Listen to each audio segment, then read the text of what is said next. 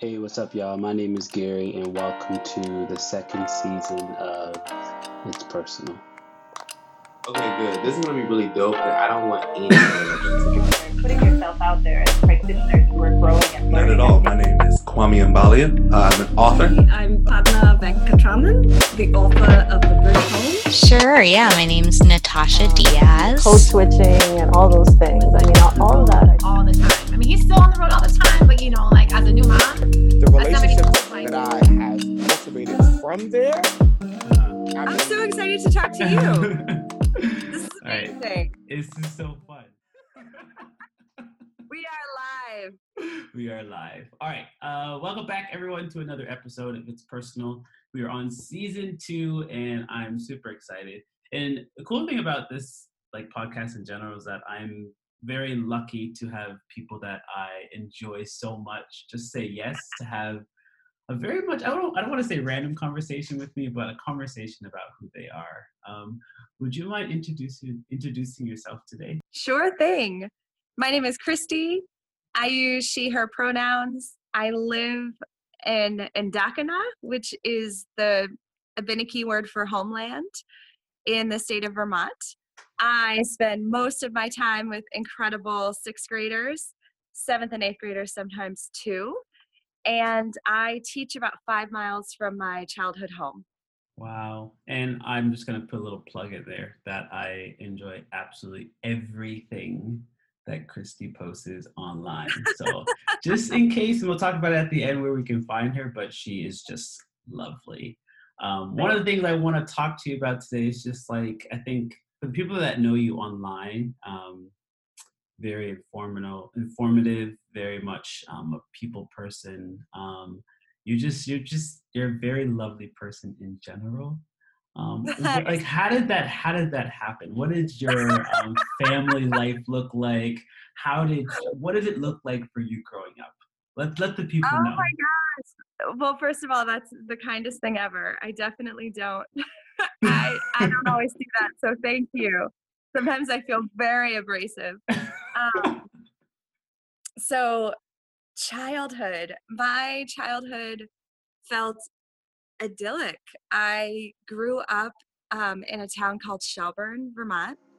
And I was so incredibly fortunate. I grew up across the lawn from a house that my grandfather had built. And he and my grandmother, which was his third wife by some accounts, fourth by others, uh, but very much, I think, the love of his life. So they they had horses and had quite a bit of land um, in this sweet town. And so when my parents met, they asked about subdividing the land, and then my parents built a house on what had been that kind of farmland. And so I grew up right across the lawn, being able to run over to my grandparents' house.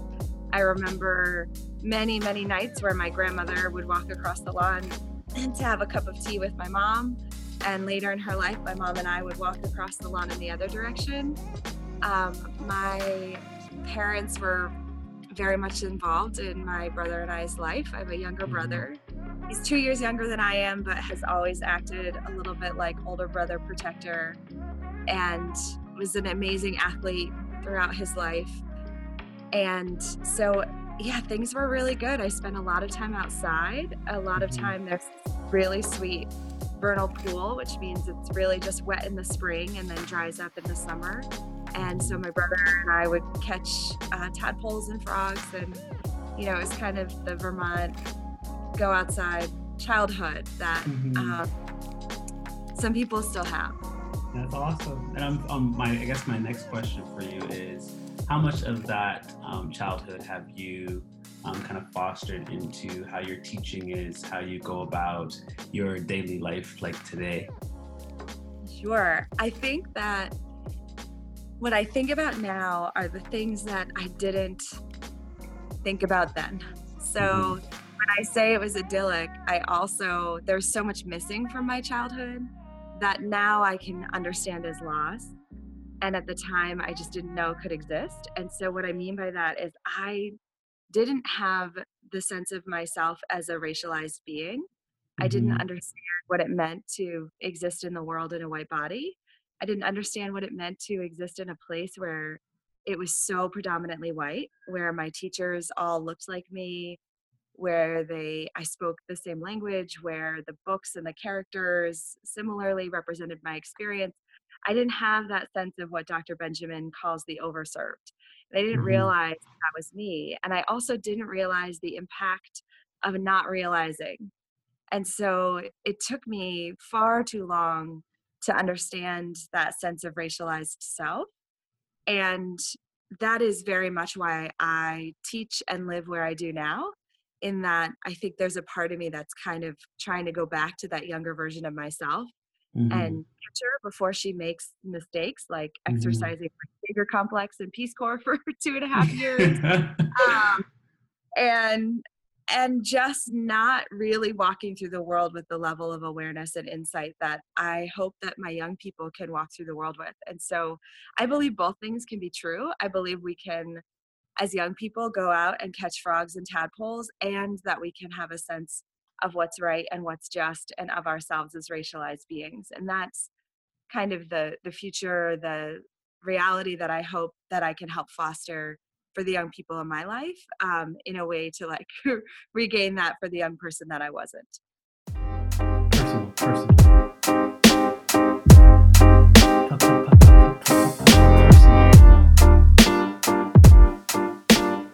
Personal. Personal.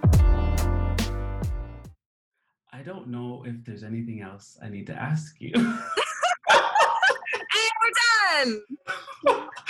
Like, Except not really, I- because I, like talking to you. you like honestly like I, and then this goes back to just ever since I've started like I guess following is a very interesting word, but like looking at everything that you've been doing online and like this is a if you're listening, this is exactly who she is online. Like she is so well articulated and she what she said she actually means. And honestly, like I see it within the work that you're doing with your kids.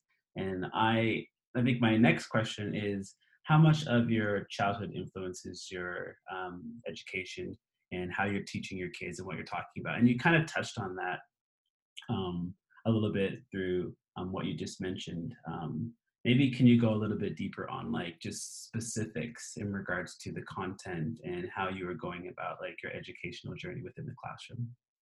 Sure. So my childhood education was uh, fine.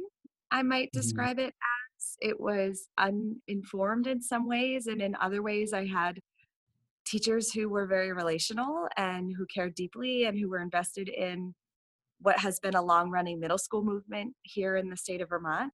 And I think that's one of the reasons why I can so easily say that the middle school movement won't save us. it's because I'm a product of that movement, and that movement really didn't do anything personally uh, for me to develop critical consciousness.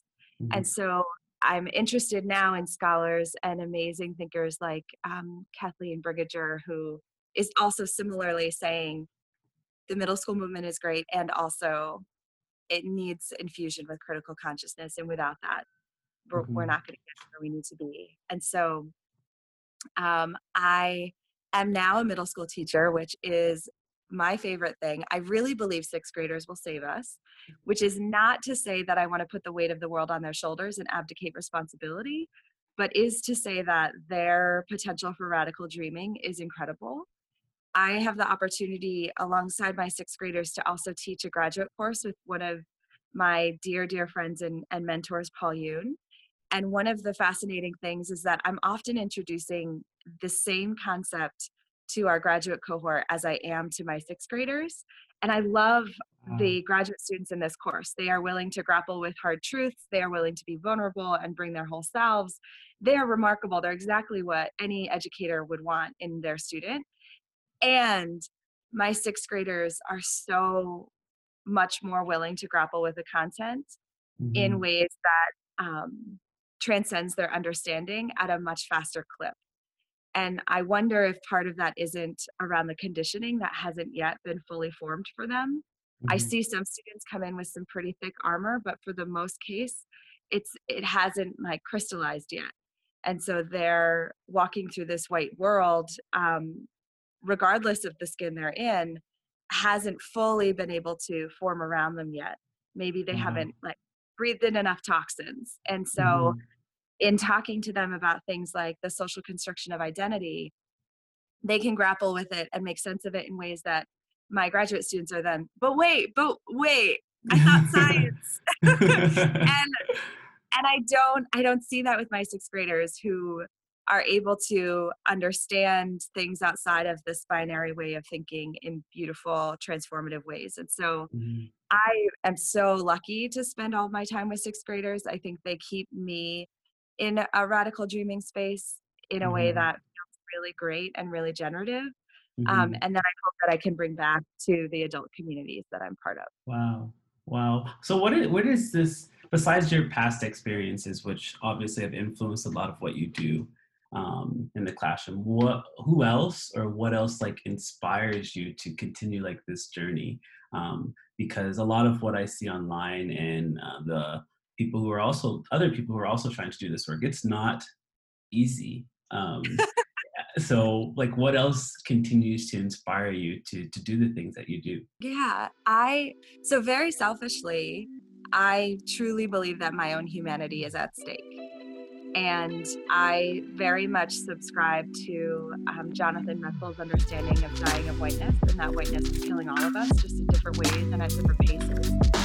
Um, I also am very inspired by Reverend Angel Kyodo Williams and others, the scholars behind Radical Dharma, and this concept of collective liberation that is going to take all of us working in all of our different ways and all of our different sectors.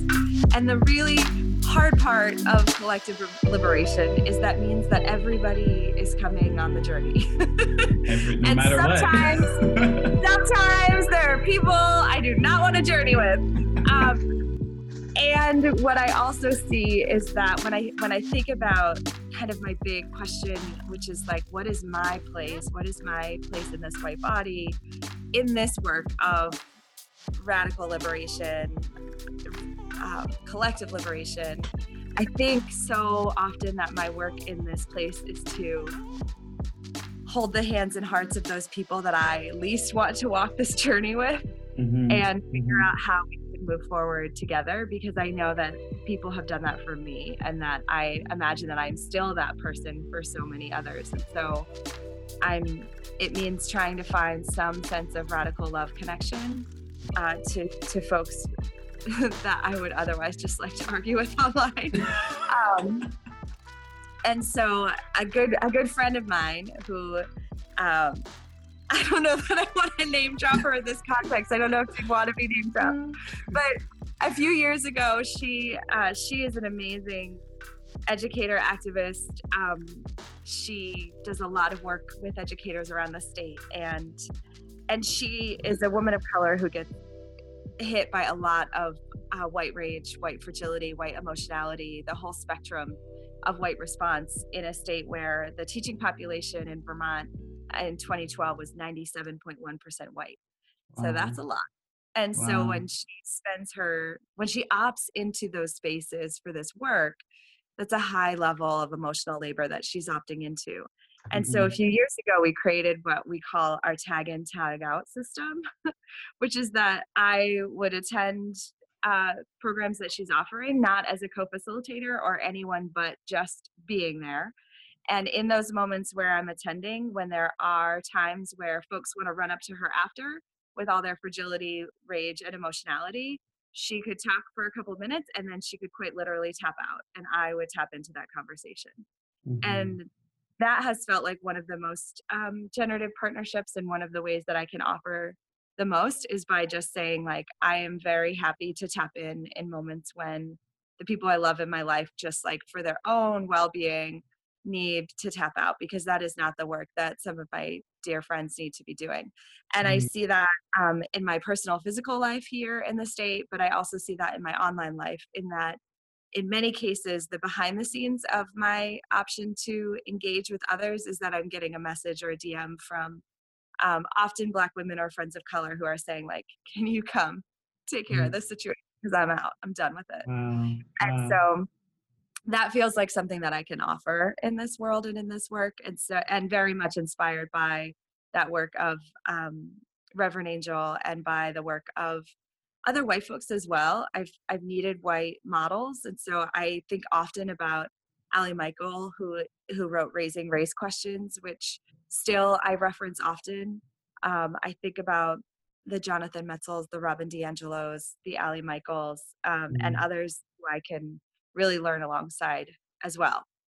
Wow, that's so cool. I, I love the tap in, tap out. Like I think that is, I like I don't know who that person is, but it just sounds like an amazing relationship. And like for you two to be able to have that and feed off of each other and understand each other, um, it gave me goosebumps just knowing that that is happening and that you're like so like in it together.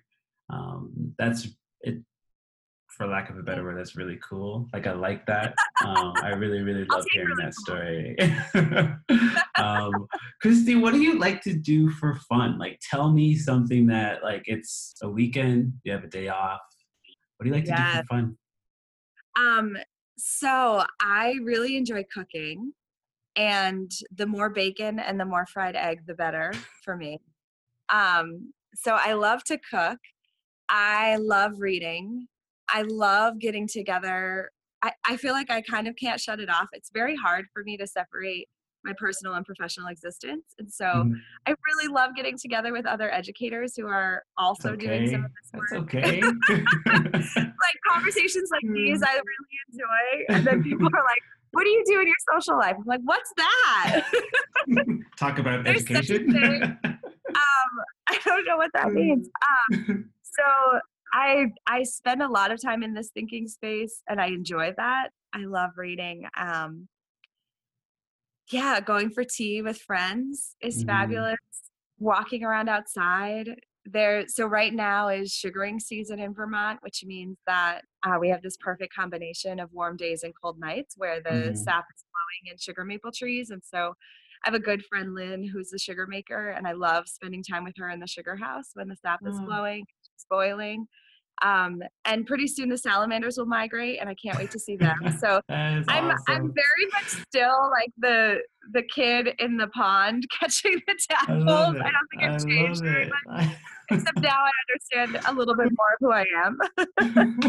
and you said everything like fried. First thing I thought of was like fried egg, and like Asia is like the place. Like they, Yes, I, I, I- need to go they- there. and I honestly like I never. I used to like eggs just like kind of for breakfast until I came to Asia, and I was like, yes, I will put an egg on absolutely everything. Everything. Egg goes on everything. I agree. I totally agree. So whenever you're ready, and, and I've been, we've been influencing, trying to influence everyone to come visit us. So whenever you're ready, Yes. you take your time. We will have a place for you. Don't worry. Watch out, because I will really come. Hey, we you, we would love you. Honestly, we'll take That you in. Fabulous. Oh, so t- let's go back a little bit to like your like schooling. Um, you, you talked. To, let's talk a little bit about like your high school. Um, Mm-hmm. what did that look like for you? And let's start with maybe a teacher that may have um, either influenced you or kind of impacted you in like a positive way. So I had a what I call like a split schooling experience. Mhm. When I finished middle school, I didn't have perhaps I hadn't perfected the executive functioning skills I know what that, that many that I realized that most middle schoolers don't have. But at the time, I think there was concern for like I'm not very organized and what's up Mhm. with my working memory and am I motivated enough? And so in in at that time my parents did what I think a lot of really thoughtful caring families do is they they had an opportunity to look outside of the public school system and see maybe this would be better. And so I, spent Mhm. the first years of my high school experience at a Catholic school here in Vermont. It was I I deeply understand my parents' intention behind the choice. It was not at all the right fit for me. So, it, and in many ways, it was because of what was happening social, sociopolitically. So, it was at a time in the state of Vermont when the conversation about civil unions was happening, which was the precursor to marriage equality. And I grew up in the Episcopal Church, which had just anointed its first openly gay bishop and was having a lot of conversations on Sunday, open conversations about what it means to love everyone and what it means to be fully accepting of the people that we are. And then I would go from that church experience with my family into the experience of being at a Catholic school where at that time people were still saying that if you were gay, you were going straight to hell. And so Wow. it was this time of like just deep, deep disequilibrium. And my like pre-adolescent, adolescent brain was just not making sense of it. And and Mhm. that came with a lot of Which- rage. Which makes sense. Yeah, right? Like how I don't get it. I don't understand this. And so Mhm. I was going through those first two years of high school feeling very disconnected from my education because I just didn't trust the adults that were that I was receiving it from. Even the adults in that space who weren't preaching in that same way, I knew like were complicit and I didn't have the language for it then. I didn't understand then that we are responsible for what happens within our school buildings, but I had the lived experience for it. And so I didn't trust the adults who were guiding my education because I didn't trust what they were saying about the people that I loved in my life. Um, and so after two years, I my parents were were listening and understood that that wasn't working for me, and I had the opportunity to go back to the public school. Um, Vermont has excellent public schools, and so I went to a school, um, CVU, which is which still exists. It's a, a high school that's right down the road from the school I teach at. And I took a class with Amy Rock and Becky Wigglesworth, and the title was The Holocaust and Human Behaviors. Wow. And that class completely transformed my understanding of what education could be because I I felt I think now the words that I I was looking for then is the the work in language around curriculum violence um, that's being written about now. And oh goodness, do I want to cite that scholar? So I might look her up a little later in this conversation to give her credit for Mhm. that. Mhm. And so, you know, thinking about being in a space where um, through curriculum, like ha- hatred was being preached, and then going into a space where educators were openly talking about the responsibility that we each have and how abdicating that responsibility can go way up that ladder into like actual genocide against others Mhm. and the you know there's a couple ways of conceiving of that event and um, i later went on to get my master's in um, holocaust and genocide studies as Oh my wow. focus that was like that was the way it really it, it had some influence and Wow. so you know some people follow the a track of anti-semitism and really connecting back to the way in which the jewish diaspora has been constantly a scapegoat for other folks hatred and then there are other scholars who connect it back to looking at genocide studies over time and what happens if we study the armenians what happens if we look at what's happened since in rwanda what's happening um, now across the world and other places and so um, my teachers did a really good job grappling with both of those things with looking at the line of anti-semitism and also looking at what um, is maybe kind of horribly described as comparative genocide but this idea of like how do we how do we conceptualize of mass violence on this huge scale? And then how do we make sense of that mass violence through these everyday seemingly minor decisions that that people are making? And so really like what does it mean to be complicit in in massive violence? And so um, through that class we talked often about like what is complicity in our own experience of, of school and how we treat one another. Um, and so that was a really transformative experience. And then the other one that i remember so well is having an, a history teacher um, clough. And th- uh, 9-11 happened when i was in high school september 11th and i remember it as a time of blind patriotism pretty soon after like flags went up everywhere pledge of Mhm. allegiance came back and i was so fortunate to have a teacher who was willing to stop and question that patriotism and to encourage us to question it too and to say like pledging to what and for what purpose and why like what is the motivation of our government right now in getting all of us to blindly follow the iconography of this country and what is that leading us toward? And so you know he could see what was coming. He could see that we would enter into war against other people on in other land and we would justify it through this blind patriotism.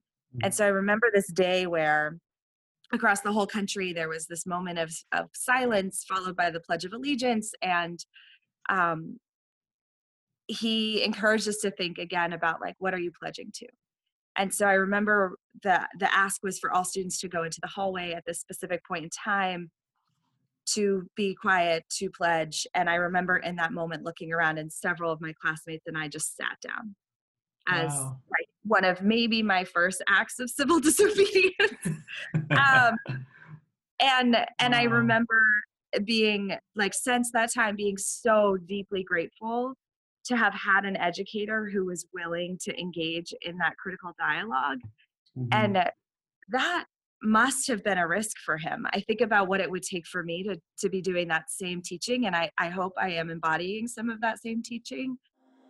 Personal. Personal. Personal.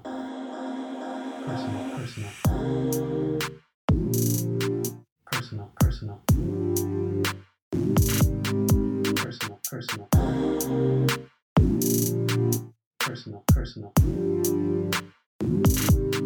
Pers- pers- personal personal personal personal and I didn't appreciate then what a risk that he was taking. Um, but I could recognize again that like I didn't have the language for it, but I had the lived experience for it. So I knew in my body that that was the kind of teaching that I wanted to engage with.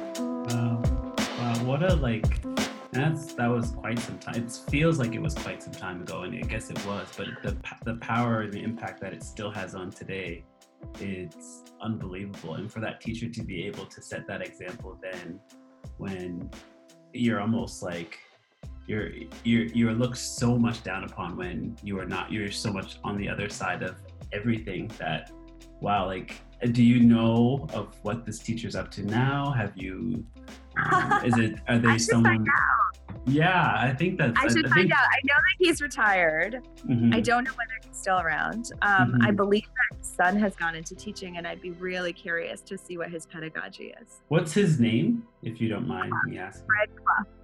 Clough. okay let's shout him out shout out he's listening out Yeah. there Way to go. That's awesome. Christy, just a few more questions. And I think, again, honestly, ask, talking to you in like online has been, it's just been very, very refreshing for me. And um, again, I think one of the things I think that, I guess for selfish reasons, I want to ask is um, how did the relationship between, how did Clear the Air happen for you? Let's just put it out there. How did it happen for me? yeah. Okay. Um, so first of all, Val Brown is just a remarkable genius, um, who I'm so fortunate to have in my life in all of the ways. Um, and yeah, I, I can't say enough about about Val and the community that she fosters and creates and cultivates. So I remember I it was 2016.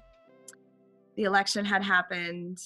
Um, I was feeling a lot of feelings, as were I think so many people.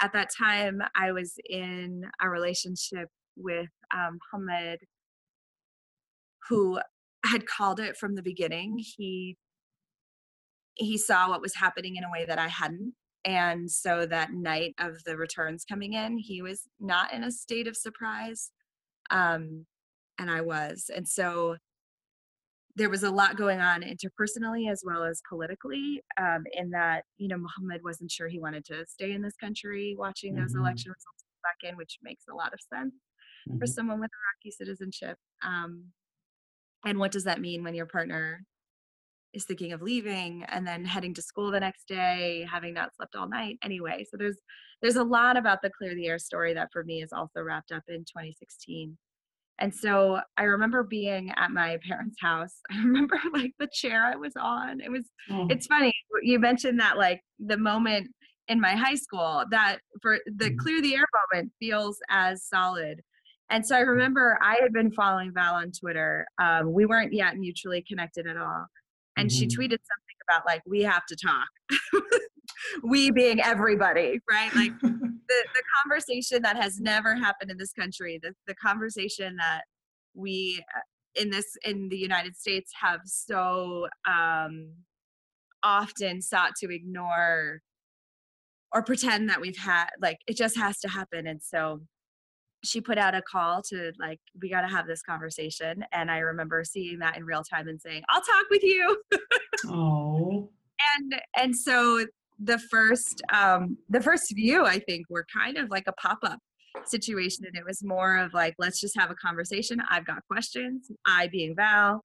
And just showing up and engaging and and then because of her brilliance and beauty i think it was an understanding that there were so many people that were really thirsty for this conversation there were folks like me and white bodies who grew up not having it i think Mhm. other folks who grew up having it and wondering why other people weren't and so Mhm. what does it look like to really engage um, specifically in interracial space ar- around the conversation questions that um, this country uh, many people in it just haven't been grappling with it so what does it mean to exist in land that was uh, built off of genocide and, and chattel slavery and just not name that um, wow. what are the legacies of that in this space and so so and and what is the practice maybe of healing through bringing some of those conversations in truth to fore is something that i wonder about too and so clear the air has i feel very proud to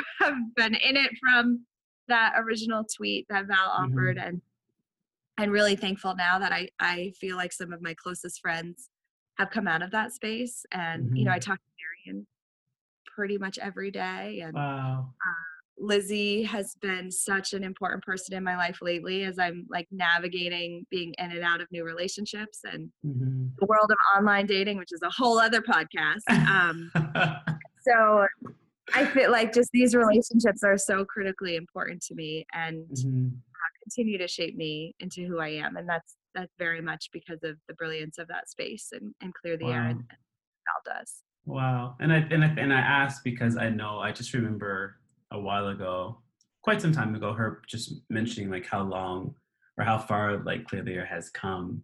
And she Yeah. mentioned you and how um, there are certain people that have been around since like day one, which was like again seems like it's so long ago, but not really at the same time. And for someone to really invest their time to open up and share and have the conversation not just about like other people but also about themselves Yeah. um, it's just so like powerful and then to see the growth within all of that and you're able to look back at that experience and see how much you've learned how much you've grown from it um, and now that your voice like actually matters like i think um, for people like me and my wife who often are checking out the tweets and following as much as possible like we look just as much for you as we're looking for everybody else. So i think it's a testament to the work that you've put in um, on yourself and like the reflecting um, sometimes we forget that reflecting is really important right? Um, but we, you are definitely um, a breath of fresh air so we appreciate Oh,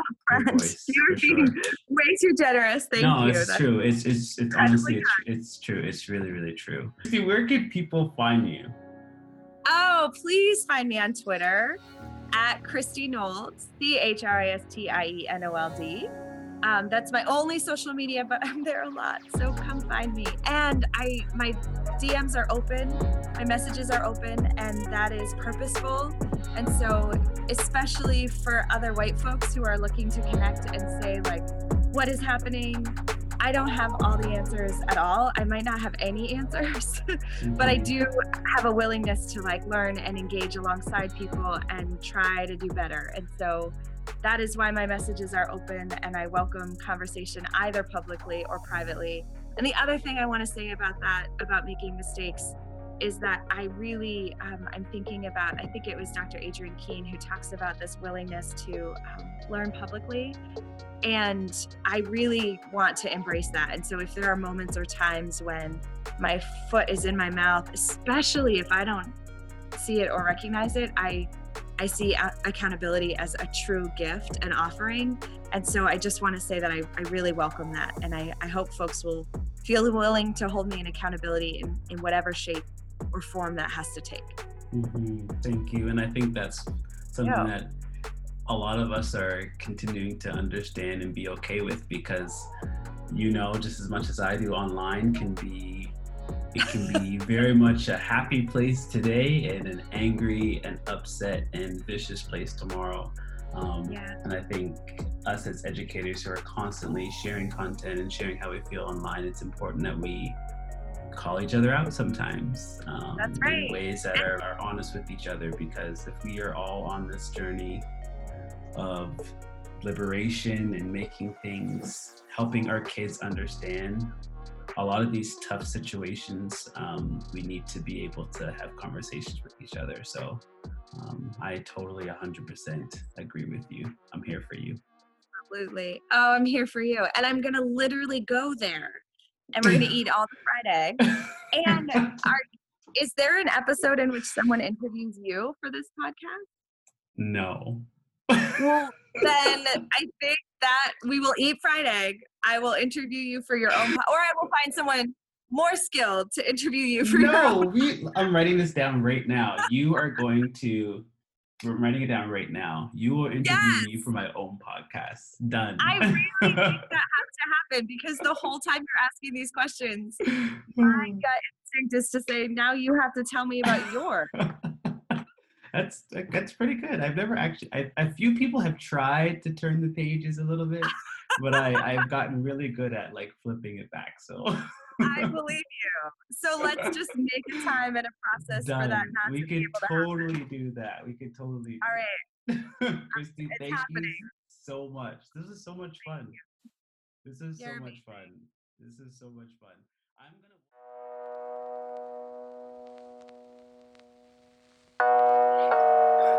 it's about to get personal, y'all.